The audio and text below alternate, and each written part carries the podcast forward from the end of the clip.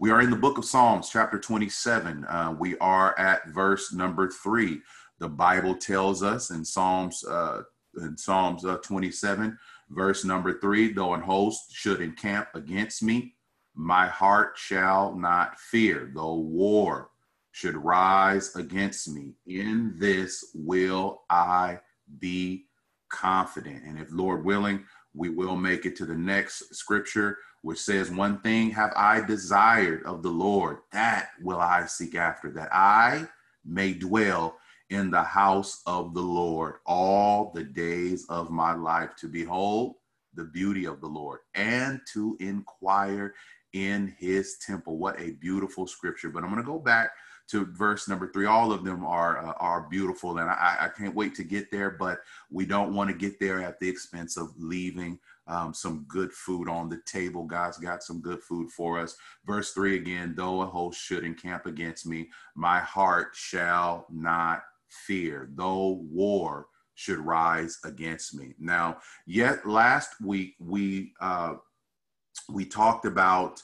Um, really we really kind of uh, ended with um, dealing with my heart shall not fear okay we really um, i think that's pretty much where we where we ended we talked about the the the host encamping against us uh, or against me as david said though a host should encamp against me uh, my heart shall not fear okay and we we really did we really worked with those. My heart shall not fear. We talked about encamp, and we learned that the sense of this word encamp. we, we realized that it's a it's a military uh, it's a military term, okay, and um, um, and it and it has much to do with uh, with mil- um, a, a, camp being set up in preparation uh, for battle, um, either near a city or to uh, besiege it. And we learned that when we start talking about besieging something that is also a military term. It is ha- and it has to deal with a um, a very um, tactical uh, military action okay? Because when you besiege a thing you surround it all right? Now it's not just a normal surround. It's not everybody just getting all around and and and and everybody take up a position around something. No.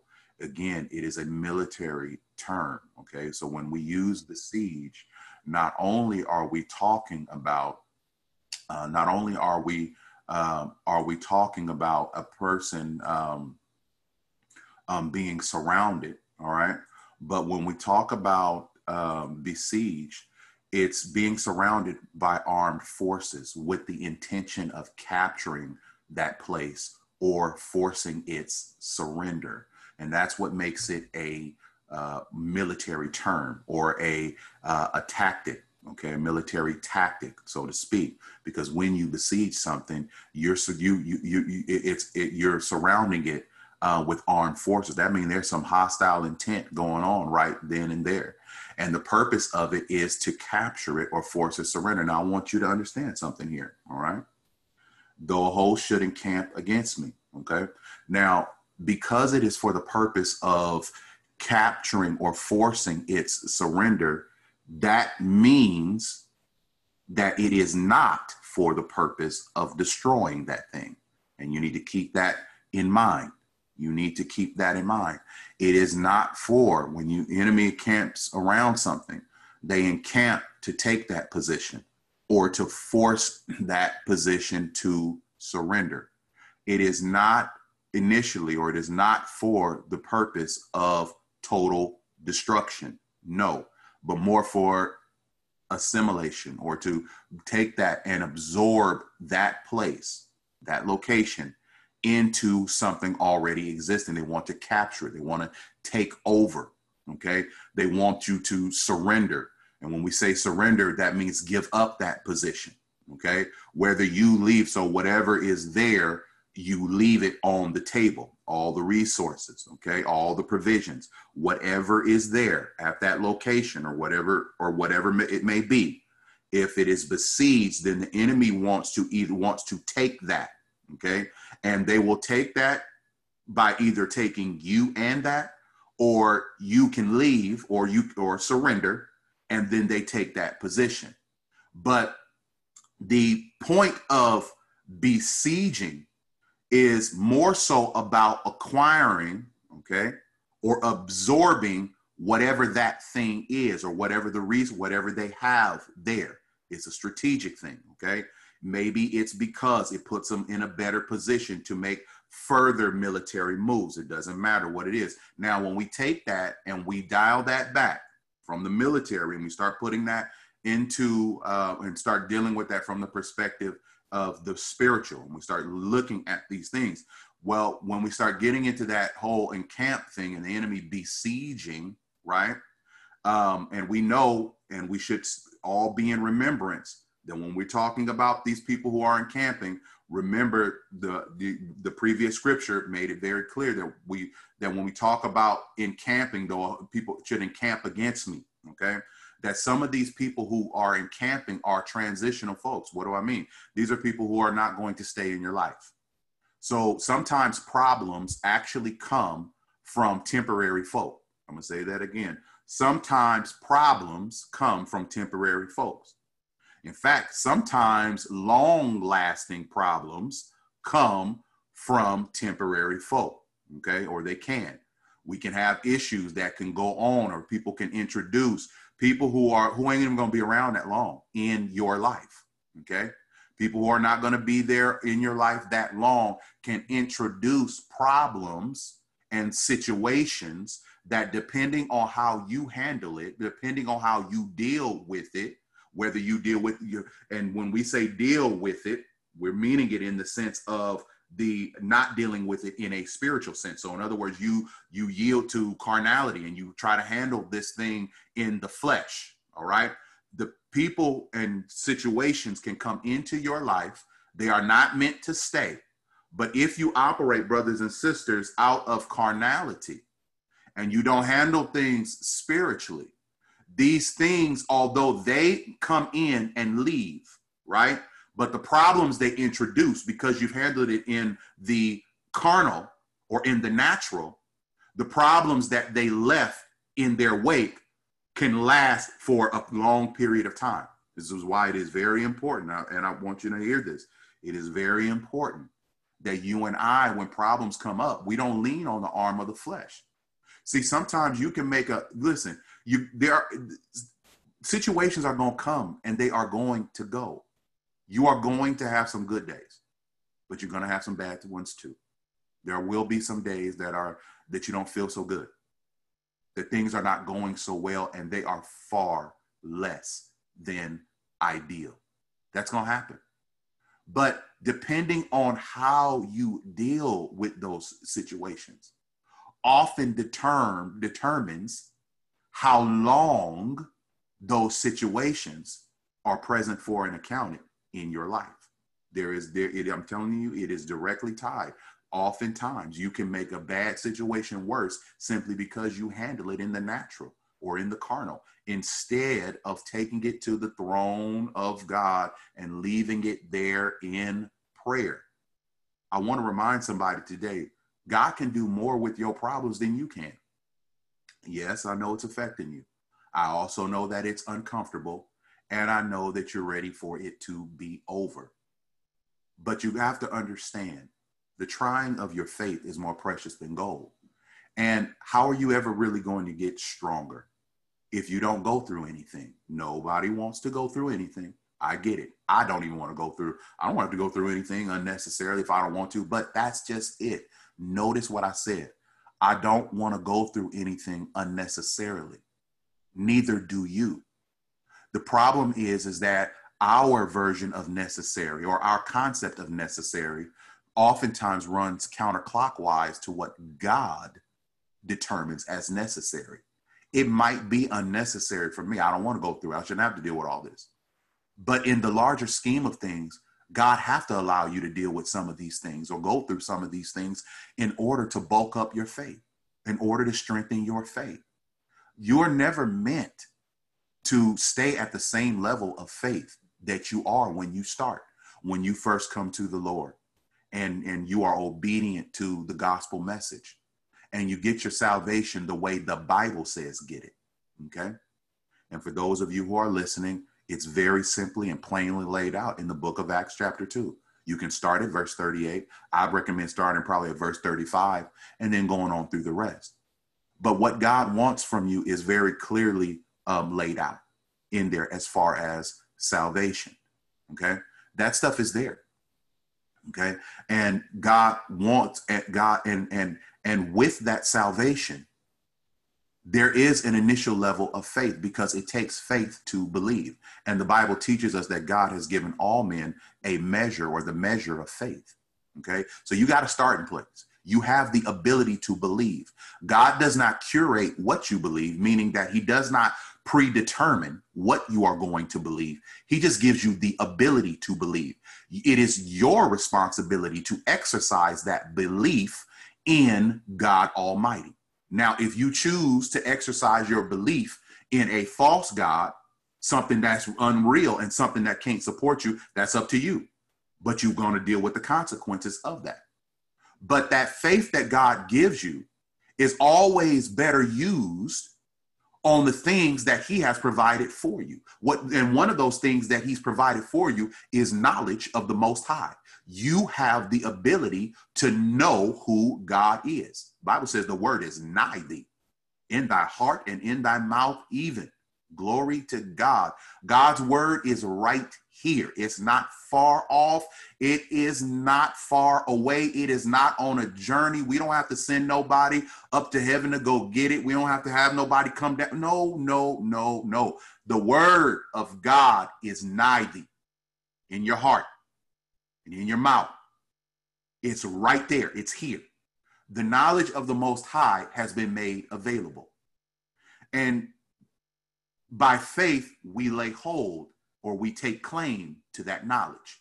We become aware of who God is when we grab hold to the truth of God by faith. So he gives us this faith to do that. But you can use that faith for other things. You can use it to not grab hold to the things of God, and you can use that to grab on to other things. Now, that would be unfortunate, but a person has the right to do that. But what God's intent is, is that you're going to use it to grab hold of Him. You're going to believe in Him. Now, that's just your starting faith.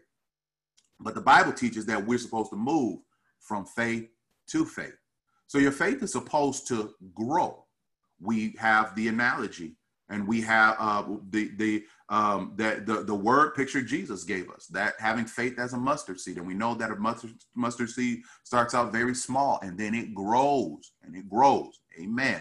And so we know that that faith is supposed to grow. Well, that faith, when it grows, is supposed to take you to deeper levels. Now, what you don't, what we don't often uh, realize, and then some of us do may perhaps realize it, but we don't necessarily like it. But that's just tough cookies for us. But but and and that is is that your faith has to move. We know that supposed to grow but we don't like the process in which God has laid down for that faith to grow because that faith grows through life situations and and not just the good ones your faith grows when you go through some tough times and you are forced to keep your hand in God's hand or keep your eyes on God in the middle of everything breaking down just so you can stay sane. Well, why does that happen? Why do I need to do that? Because it's when you do that that you learn that He is your company keeper,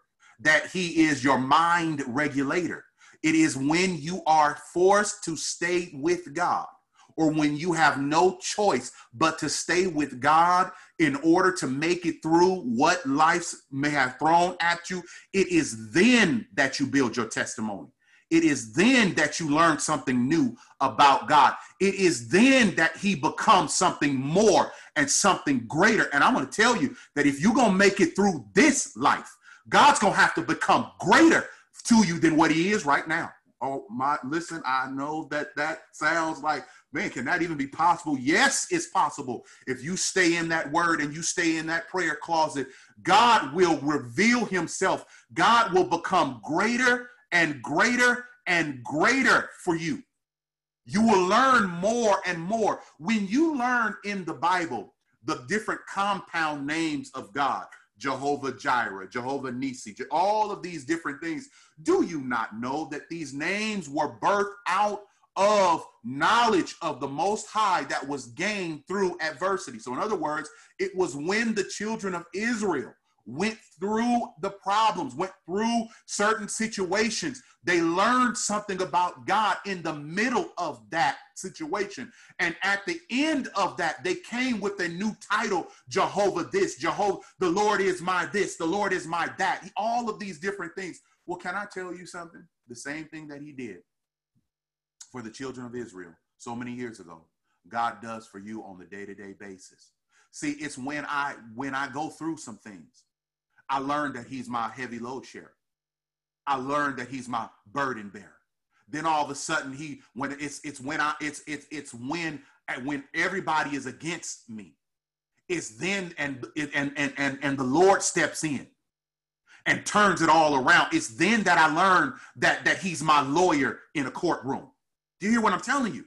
It's when I'm sick and the doctors say, you know what, this is the best you can expect, or it won't get any better than this. And I say, thank you, doc. I appreciate all of that, but I don't stop right there. I go to the throne of grace because you know the word says you can come boldly before the throne of grace. So I take it to God. Yeah, my head is is hung down low because I'm disappointed at the diagnosis and what they've said and, and, and when they when they hear when you hear bad news it, it hurts you as a way of bringing you down. But but but you don't let it get you down because you keep right on moving. Maybe you limp into the throne room but let me tell you something. I don't care whether you crawl. I don't care whether you walk. I don't care whether you limp. Just get to the throne room. However you got to get there get there. Because when you get to that throne room and God makes it all better. God turns it all around.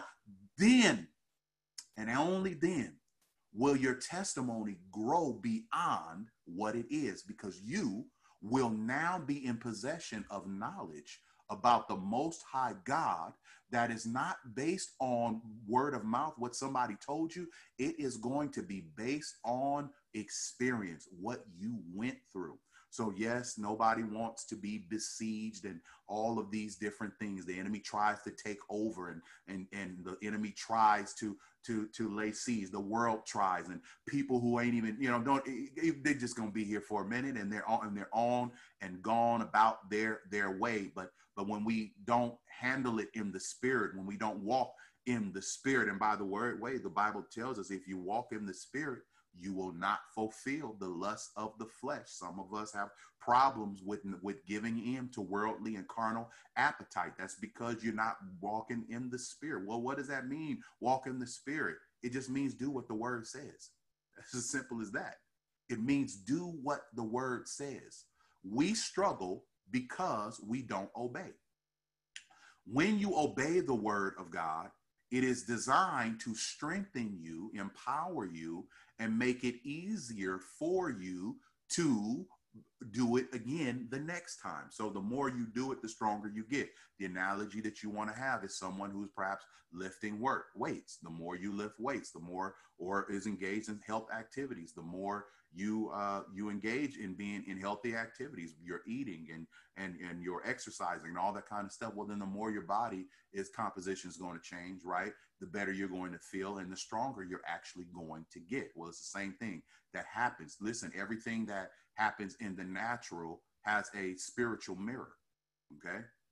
It does, has a spiritual mirror. So this same concept also happens in the spirit.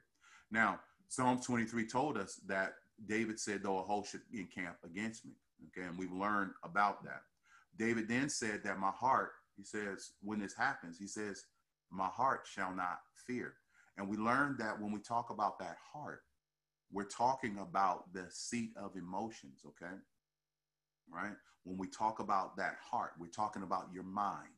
We're talking about your emotions, okay? We're talking about your conscience. And when we say your conscience, we're talking about your ability, that ability that God has given you to know right from wrong. Amen. God has given you, whether you realize it or not, God has given you the ability to know right from wrong. Okay. And so your heart represents all of that, where you make your decisions and how you feel and those sorts of things. But David said in the spite in the middle of this, though that host should encamp against me, he said, My heart shall not fear.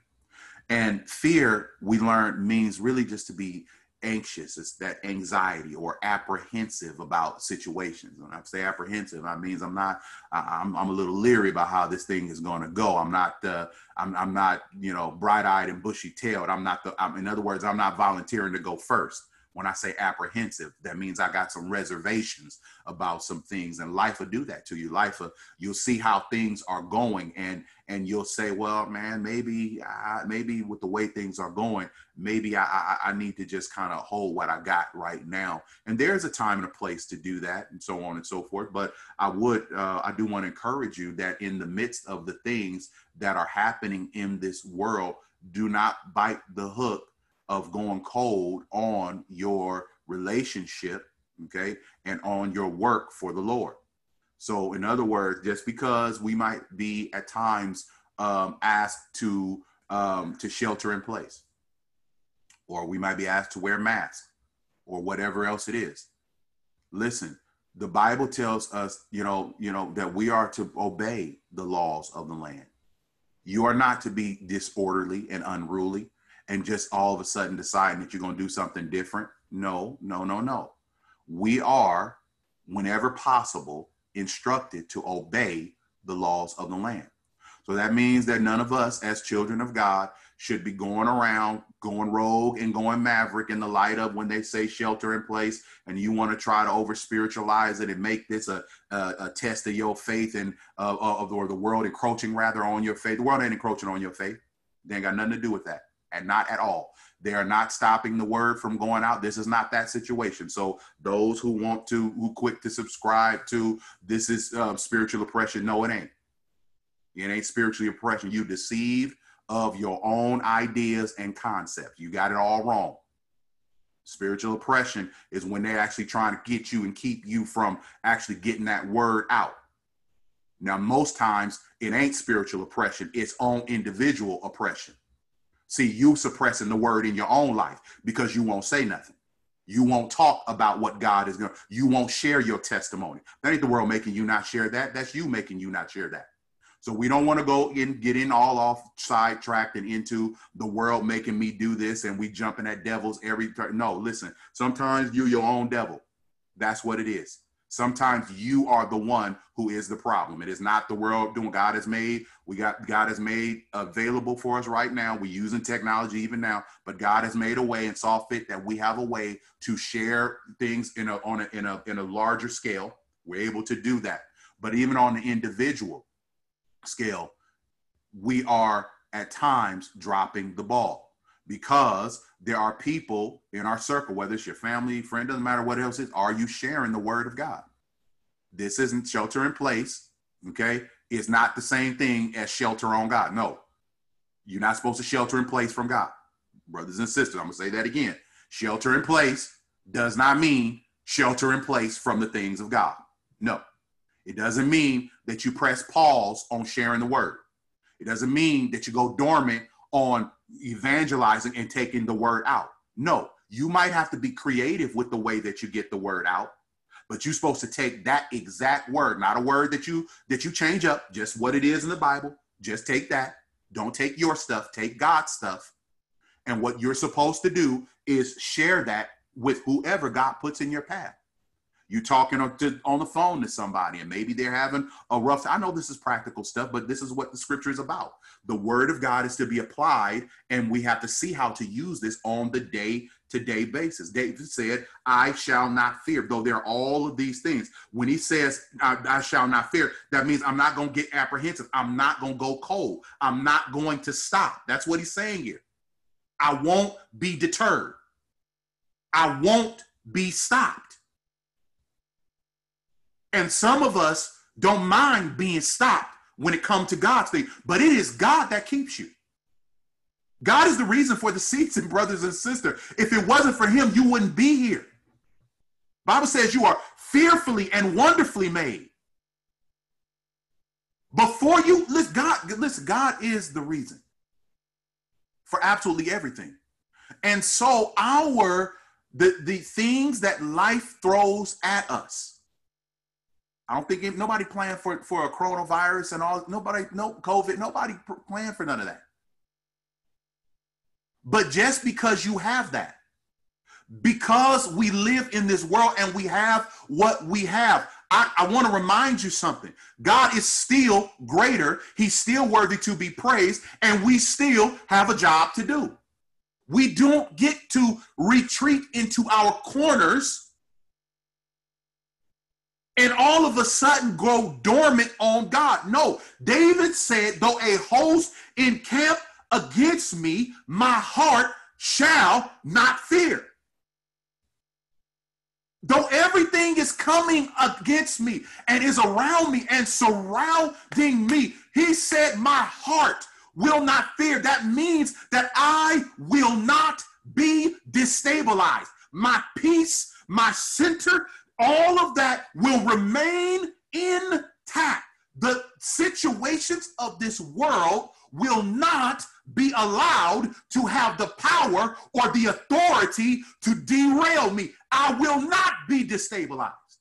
No, no, no, no, no, no, no. I will not be run off of my territory, of my land. I'm not getting ready to do that. You hear? No, there ain't gonna be no claim jumping here. God gave me this. God gave me this gospel. God gave me this mission. And as long as I have breath, my goodness, we're to get the job done in Jesus' name. And you got to have the same attitude. God gave me my family. I'm not getting ready to let the devil run me off of my daughter and off of my son and let him just come in and take over and misguide them and mix them up. No, no, no, no. If I got to stay in the prayer closet every day calling their names before the Lord. Listen, I am, you have got to be willing to stand against the horde and the onslaught of the enemy, knowing that if God before you, he is more than the world against you. I know we got some ground to make up, but this is what God is speaking to somebody right now. God has given you a mission. God has given you an assignment. Why are you so quick to run off? Why are you running backwards? Where are you going? All soldiers must report to the front line. God has called you, and I want to tell you right now that if God called you, you are more than equipped. God has made sure you are well able. Don't you run. Don't run. Don't you run from that doctor that gives you that bad news. Don't you run at all. Don't you run from those teachers that say that your kids just ain't going to be able to do it. Don't you run at all. Don't you run from that person that says you don't have the talent, you don't have the skill, you don't have the ingenuity, you just don't have the influence, you don't have that. Listen, if God is for you, he is more than the world against you. David said, though a host encamp against me, my heart shall not fear. I will not be destabilized. I will not be shaken. I will not be run off. I listen. You um, sometimes it's easy to just say, "Well, you know what? I'm just gonna let it go." I'm ice skating uphill after all. Listen, God is with you. I don't know what nobody else told you, but I'm going to tell you something different. God is with you. God is with you. I know that person may not believe in you, but they ain't required. They don't cause the sun to rise, and they don't make it set. They don't have anything to they, listen. They don't have a heaven or hell to put you in. They got no power and they got no authority. They might be pretending and they might think that they are in control, but God is in control. God is in control. And as and the sooner some of us start believing and walking in that, the sooner some of our seasons will change. He said, My heart shall not fear. No, my heart is, not going to destabilize me. See, Jesus was concerned and has always been concerned that you don't be run off by fear, that you don't be taken aback by fear. So much so that you look at John chapter 14, verses 1 and verse 27. You hear God, you hear Jesus telling us, let not your heart be troubled. You believe in God, believe also in me. Do you hear him speaking to your heart this morning? Do you hear him speaking courage to you? 27 says, Peace I leave with you, my peace. Glory to God. That's a sermon right there. He said, My peace, my peace. Not somebody else's, not what other people think you should have. He said, My peace I leave. He said, My peace I leave with you. My peace I give unto you. He said, I didn't just leave it here, but I've also given you permission to have it. I have, do you realize that God has given you permission to have peace in your life? So I am going to ask you at what point are you going to say, like your father has said, when the storms of life are raging? How long is it going to take you before you grab hold of the authority that God has given you and you say, Peace, be still? You waiting on him to say it, but he gave you authority to say it. How long you going to keep waiting? How long are you going to keep waiting for just to limp through things. Let me tell you something. I'm not limping through nothing. I, my intent is to walk through the front door of every situation like a victor, not a victim. You are not a victim. And you got to stop playing to the enemy's game where he convinces you that you are somehow lesser, that you can't do it. You can do all things through Christ who strengthens you. You don't need my vote of confidence. All you need is the word of God. But if we are not in that word of God, then you are not going to know what God has said about you. He said, My peace, peace I leave with you. My peace I give unto you. Not as the world give it. I'm giving you something greater, is what Jesus is telling you. I'm giving you something greater, something different something that is not going to conform to this world. It's not going to line up with with conventional knowledge and and traditional wisdom. Uh, no no. Why? Because that ain't going to last you and that is not going to help you. He said i'm giving you something else. I, the peace i give to you is not as the world giveth give i unto you let your not your heart be troubled neither let it be afraid do you hear god's concern do you hear him calling you today to cast all your cares upon him because he cares about you? How long are you going to keep singing that lie of a song that Jesus don't care about me? That ain't no song. That's the, listen, that ain't even a real song. Jesus absolutely does love you and care about you so much so that he has already spoken on your situation before you even got there. He has declared you the victor before the fight was even over. Do you realize that the deck has already been stacked in your favor before you get to the end? God has already declared you the victor of this whole thing. So do you not realize that the devil is really just wasting his time? That's all he's doing is wasting his time. That's all he's doing. All he's doing is wasting his time. Because you're going to come through on the other side. Now, we as saints have nothing to fear when the world seems to surround us. We don't. They don't even want you to think that you do, but you don't. You have nothing to fear. David said, My heart shall not fear. We have nothing to fear when the world surrounds us. So what? See, as long as we have God, there is more for us than there is against us. And it's going to always be that way. This is the same as it was for Elisha. And I had mentioned this before when they were in the city of Dothan and the Syrian king came and surrounded him. I invite you to read Second Kings chapter 6. verses 8 through 17. Again, Second Kings chapter 6, verses 8 through 17. The enemy comes in, surrounded.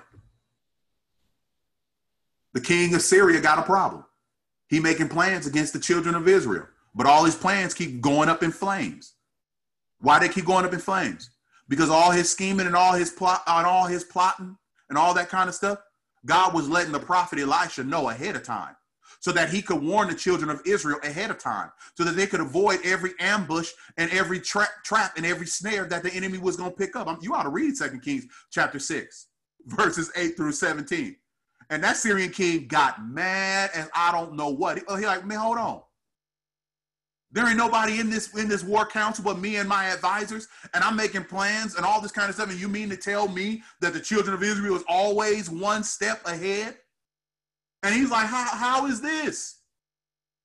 How, how does this even happen? And somebody had the smarts enough to say, well, you know what? It's Elisha, the prophet in Israel. He telling everybody what the king is saying. And you know, the king got mad with that because you know that king, just like Satan, just like Satan, can't have a child of God messing up his plan. So he got the big idea just like Satan get the big idea that he gonna surround you. King of Syria did the same thing, surrounded the prophet. I, uh, listen to this. He surrounded the whole city just to get that prophet, just to get that prophet. Are you that much of a threat to the enemy, or are you just, or or or or or or, or are you just another notch on the devil's belt? See, a real threat to the enemy is that one who stay in the prayer room, is the one who's in that prayer closet. That's the one that's in that word and it is using that word. That's the one who's walking by that word. That's the one who's speaking that word. Who are you talking about? I'm talking about a real disciple. I'm not talking about a casual hearer of the word. I'm talking about that person that takes the next step, that person who is a disciple of God Almighty. See, that person is a threat to the enemy. And he is so much of a threat to the enemy that the enemy's only recourse, so he feels, is to, to it on his only way to seemingly snatch victory from the law of defeat when it comes to a child of God is, is that he got to use numbers. So, in other words, what he's going to try to do is he going to try to surround you. He's going to try to lay to besiege you with as many situations and circumstances as possible. Why? Because you are a threat. Now, when you ain't going, listen, when you're not a threat to the devil, he don't care. He, he not even waste no time on you. Not at all. But when you are living according to that word, see, you shake up what the devil got going on you break through barriers. Chains get broken. Why? Because the power of God is allowed to manifest through your life. And since the power to break these chains is really in God and not of ourselves, when you move out the way and allow God to step in and that is what you do, brothers and sisters, when you stay in the word and in prayer and you use that word, you step out of the way and you allow God to step in. And when that happens, you need to understand you are going to destabilize the enemy's plans. And when that happens, he is going to retaliate and his retaliation is often going to find its manifestation in surrounding you with trying to cause as many things as possible and in as in as many different areas as possible to start to go wrong. But as with this story in Second Kings chapter 6 verses 8 through 17 that prophet Elisha prayed for that young man that God would open his eyes so that he would be able to see that there are more for us than there are against us. There's more for you. It didn't matter that they had surrounded Elisha in the city of Dothan. That didn't matter. No, it didn't matter at all. Why? Because he only thought he was surrounded. God was the one that was doing the surrounding, and God delivered them. And as he delivered and what God did for the prophet, do you know that all these years later, he'll do that for you and wants to do that for you? Amen. Glory to God. He says, the war should rise against me. In this will I be confident. Now we know that encamp means to surround, and you do that with the intent. Um, um, you you are armed when it's done because you're besieging, right? And it's for the purpose of capturing or forcing surrender. But war, there's a, we have another word here. We got war because the Bible says he says the war. David says the war should rise against me. All right. Now, we know that this encamping and all this stuff can happen by these people who are transitional, these campers. It can also happen by those who are intent of bring, with bringing harm. Okay. So these were these are enemy soldiers or so or combatants, so to speak. But when we start bringing in the word war, now it brings a different dynamic or another uh, flavor to this because war in its essence is uh, a battle, but it's not just a small battle. It is a large scale battle and it is a series of battles. And when you talk about war, it really means, it really is, if you just kind of get into, at least with the way Bible is putting it here, it, it really is, uh, it's a hostile meeting of opposing military forces. So in other words, they ain't not meeting for uh meeting for, you know, you know saying to drink no tea. Ain't nobody doing that. That's not that war is not you only drinking tea in war. Okay. This is a, it's a hostile meeting of opposing military forces in the course of a war. So these series of battles and skirmishes and they get together. It's a state of armed conflict. Okay. Between different nations. But watch this. Or states or different groups within a nation or a state. So, not just between nations, not just before states, between states, but war could also break out between groups of people within a nation or a state. Now, that's interesting. Why? because that brings another dynamic. Because what David is actually talking about here is really not necessarily war that is external, but he's talking about war that is internal. See, because when you say this conflict between groups within a nation, the word you're actually alluding to is that of rebellion. Glory to God. Rebellion. So when David says the war should rise against me, he was not just talking about war rising externally, but he was acknowledging also the fact that war sometimes rises internally. Sometimes the war is a result of rebellion. Glory to God. It's a result of rebellion. And rebellion, when you start thinking about that, that's when those who are under your command or under your leadership, when they no longer want to comply with the rules when when people no longer want to go along with with with with the structure or the order of things that's rebellion when you fight against the established order okay or the established process that's rebellion. Okay. And rebellion is that war that rises internally, not externally. So war is a hostile state between two or more groups or forces in the course of war. It's that state of armed conflict. It is a state of conflict, whereas besiegement is a hostile action that is considered an act of war. So war is a conflict between groups or states or nations, whereas besiegement is a act within the structure or the confines of a war. Okay? It's a tactical move in the course of a war where you try to take over something. Okay? David says that David says that though war should rise against me. So, though war or conflict or rebellion which means to, which is what rise up. He says when he says should rise against me, should rise means to rebel. Okay. And war is, or within war, can refer to rebellion. Okay. He says that even though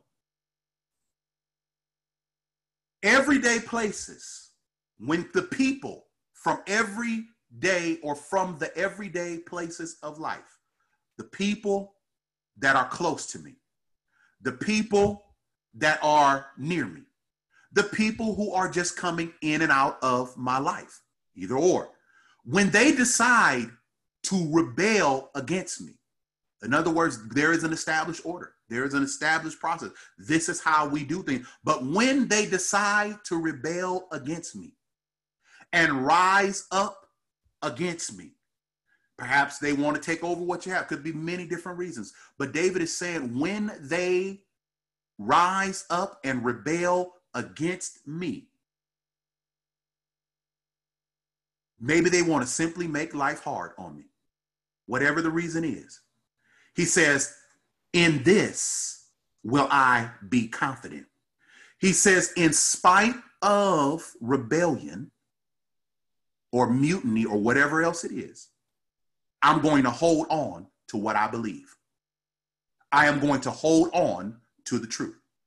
And see, and it's interesting, and, and the, but I love the way he puts it. Though a host should encamp against me, my heart shall not fear. Though war should rise against me, in this will I be confident.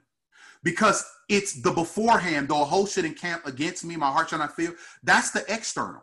But when he says the war should rise against me, he wasn't actually specifically trying to say the, uh, an external war, but he's really talking about the war that rises amongst your own ranks. And if you live this life long enough, listen, there are going to be some times where the people who are closest to you are going to be the ones that rebel against you.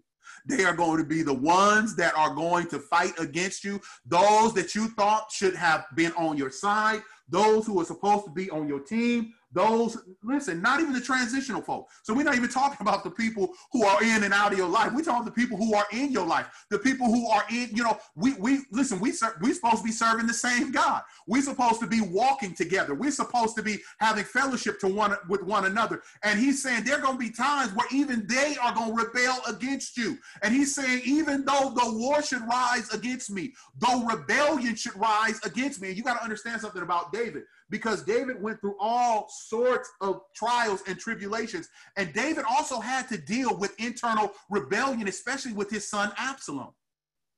And when we read this scripture, here. And as I told you about the book of Psalms, it's difficult to always pinpoint the actual scenario under which David is actually writing. So, in other words, to figure out what exact situation was going on at the time, um, that probably was instrumental in giving birth to the rise of this particular psalm is not always easy to determine. Amen.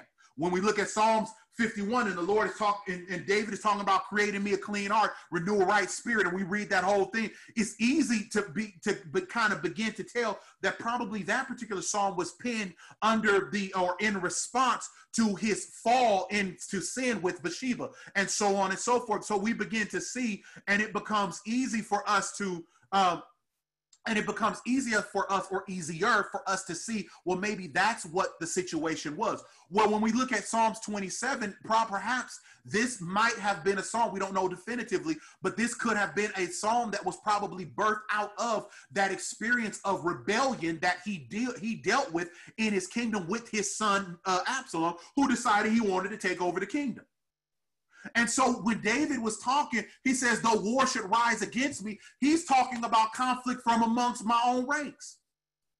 And brothers and sisters, sometimes you're going to have some people that are close to you, that are in your circle, that were supposed to be holding it down and being with you and on your team, and all of a sudden they're gonna take leave of their natural senses, and before and instead of being in the corner with you, they are going to take the opposite corner against you. But David said this though war should rise against me, in this will I be confident.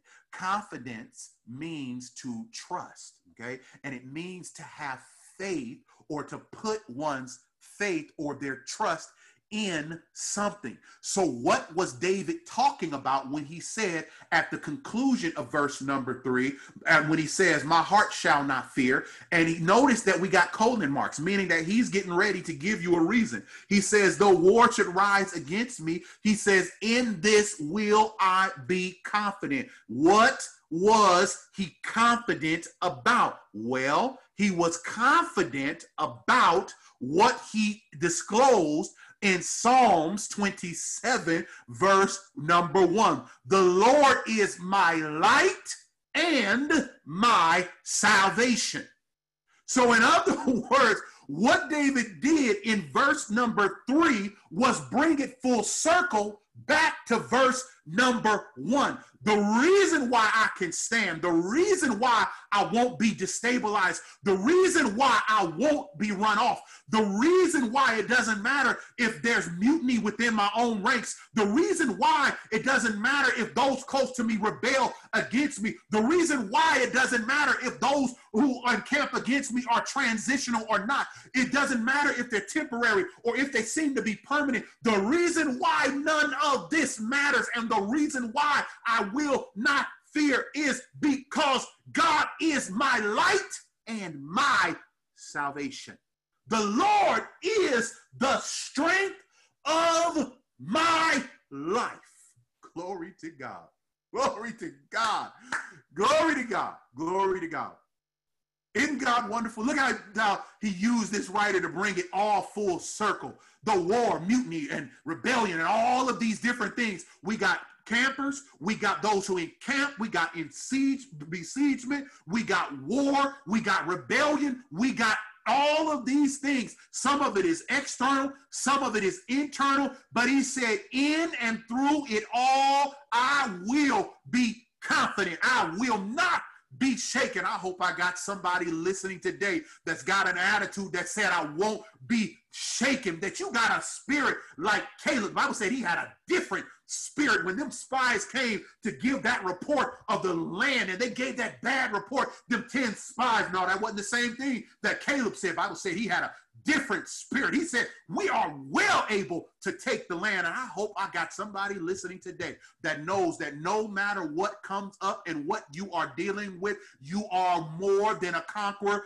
through Christ Jesus. I hope somebody is listening and knows right now that it don't matter who not on the team. Go ahead, listen. You go start your own team if you want to. I'm going to stay with Camp Jesus because God got a camp and in his camp, he's looking for holiness. And if I make sure there is holiness in this camp, God's going to stay in that camp. And as long as God is in that camp, no matter who's against you, God is more than the world and the opposition. It ain't going to matter. Why? Because he's my life and he's my salvation. Doesn't matter who stands up or who steps up. I'm going to always be able to see my way clear because he's my light. It don't matter if they try to stop me. I'm to always make it through, even if it's by the skin of my teeth. Why? Because he's my salvation. And when I feel weak and when I feel like I can't stand, I am going to absolutely stand tall. I am going to overcome. I am going to conquer. I am going to win because he's my strength. I'm just saying that if God is with you, you're unbeatable. And I hope that you hear that today. Amen. Praise the Lord. God is good.